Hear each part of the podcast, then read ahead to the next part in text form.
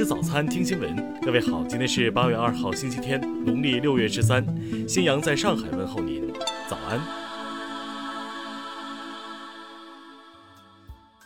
首先来关注头条消息，在香港国安法实施一个月之际，香港警方日前以涉嫌煽动分裂国家、勾结外国或境外势力危害国家安全罪名，正式通缉六名流亡海外的乱港分子。其中就包括港独组织民主前线前召集人、旺角暴乱头目黄台仰。据香港媒体昨天报道，黄台仰在社交媒体表示，自己早于去年五月已宣布不再主张香港独立，而且在香港国安法生效后，自己也没有与被指是外国势力的政治人物谈及任何有关港独的事情。他辩称。警方指他煽动分裂国家及勾结外国势力的唯一理据，应是基于他在香港国安法生效前进行的活动，并声称该事件揭示港府行使国安法的追诉权利。据悉，黄太仰涉嫌参与2016年2月初的旺角暴动，事后被控参与暴动、煽动非法集结及煽动暴动等多项控罪。在2017年获法庭批准保释后，黄太仰弃保潜逃至德国寻求庇护。随后，香港高院向其发出拘捕令，警方也已正式通缉黄凯阳。听新闻早餐知天下大事。据外媒报道，在美国总统特朗普表示已决定禁用 TikTok 后，字节跳动已同意完全剥离该应用在美国的业务，以挽救与白宫的一笔交易。一到六月。规模以上电子信息制造业增加值同比增长百分之五点七，其中六月份同比增长百分之十二点六，增速同比增加二点二个百分点。今年七月，全国各级网络举报部门受理举报一千四百五十四点九万件，环比增长百分之二点五，同比增长百分之二十一点九。一到六月，全国网络零售额达五点一五万亿元，同比增长百分之七点三。增速连续四个月提升，六月当月增幅达百分之十八点六。商务部近日公布的《报废机动车回收管理办法实施细则》提出，禁止任何单位或者个人利用报废机动车五大总成拼装机动车。该细则九月一号起施行。香港特区政府在亚博建立的港版方舱医院正式启用。港版方舱医院设视讯诊断区域。首批约二十名患者已于昨天入住。一到六月份，我国网络游戏用户规模近六点六亿人，全国游戏市场实际销售收入一千三百九十四点九三亿元，同比增长百分之二十二点三四，增速同比提高十三点七五个百分点。财政部消息，检查发现，从二零一九年四月起到二零一九年末。瑞幸咖啡公司通过虚构商品券业务增加交易额二十二点四六亿元，虚增收入二十一点一九亿元。下面来关注国际方面，伊朗称其逮捕了美国支持的一恐怖组织头目贾姆希德·沙尔马德。该组织被控策划了二零零八年在伊朗南部城市设拉子发生的致命爆炸案，以及其他一些未遂袭击案。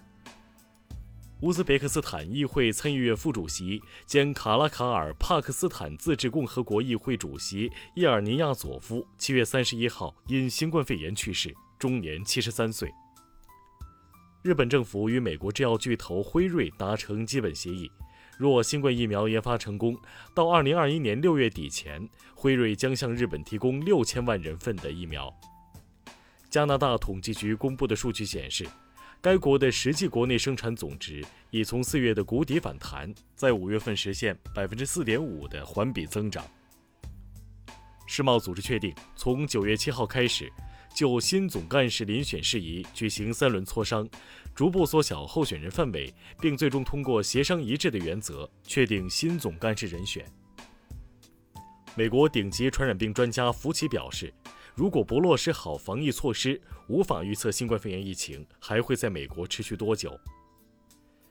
驻印度韩国文化院七月三十一号透露，在印度政府发布的二零二零版国家教育政策中，韩语首次被采纳为印度的官方第二外语科目。七月三十一号。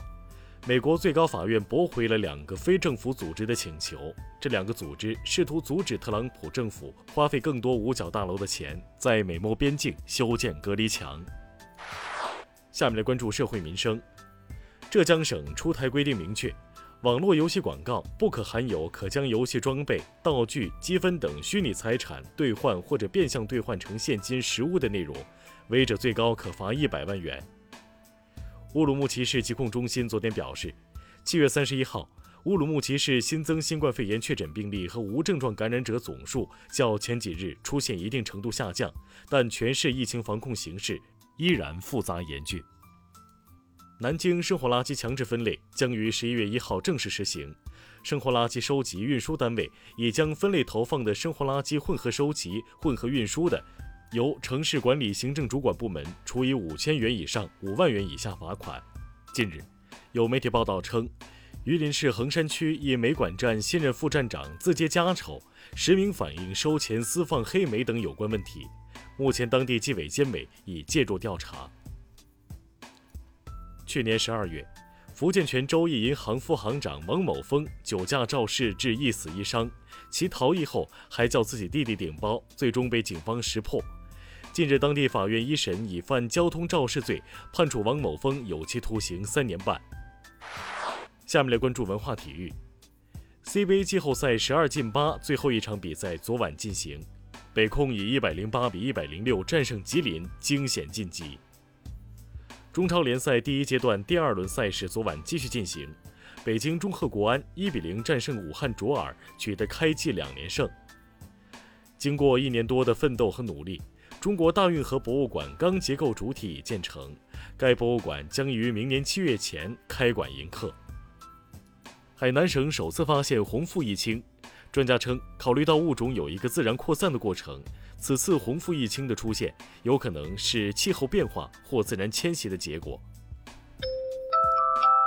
以上就是今天新闻早餐的全部内容。如果您觉得节目不错，请点击再看按钮。咱们明天不见不散。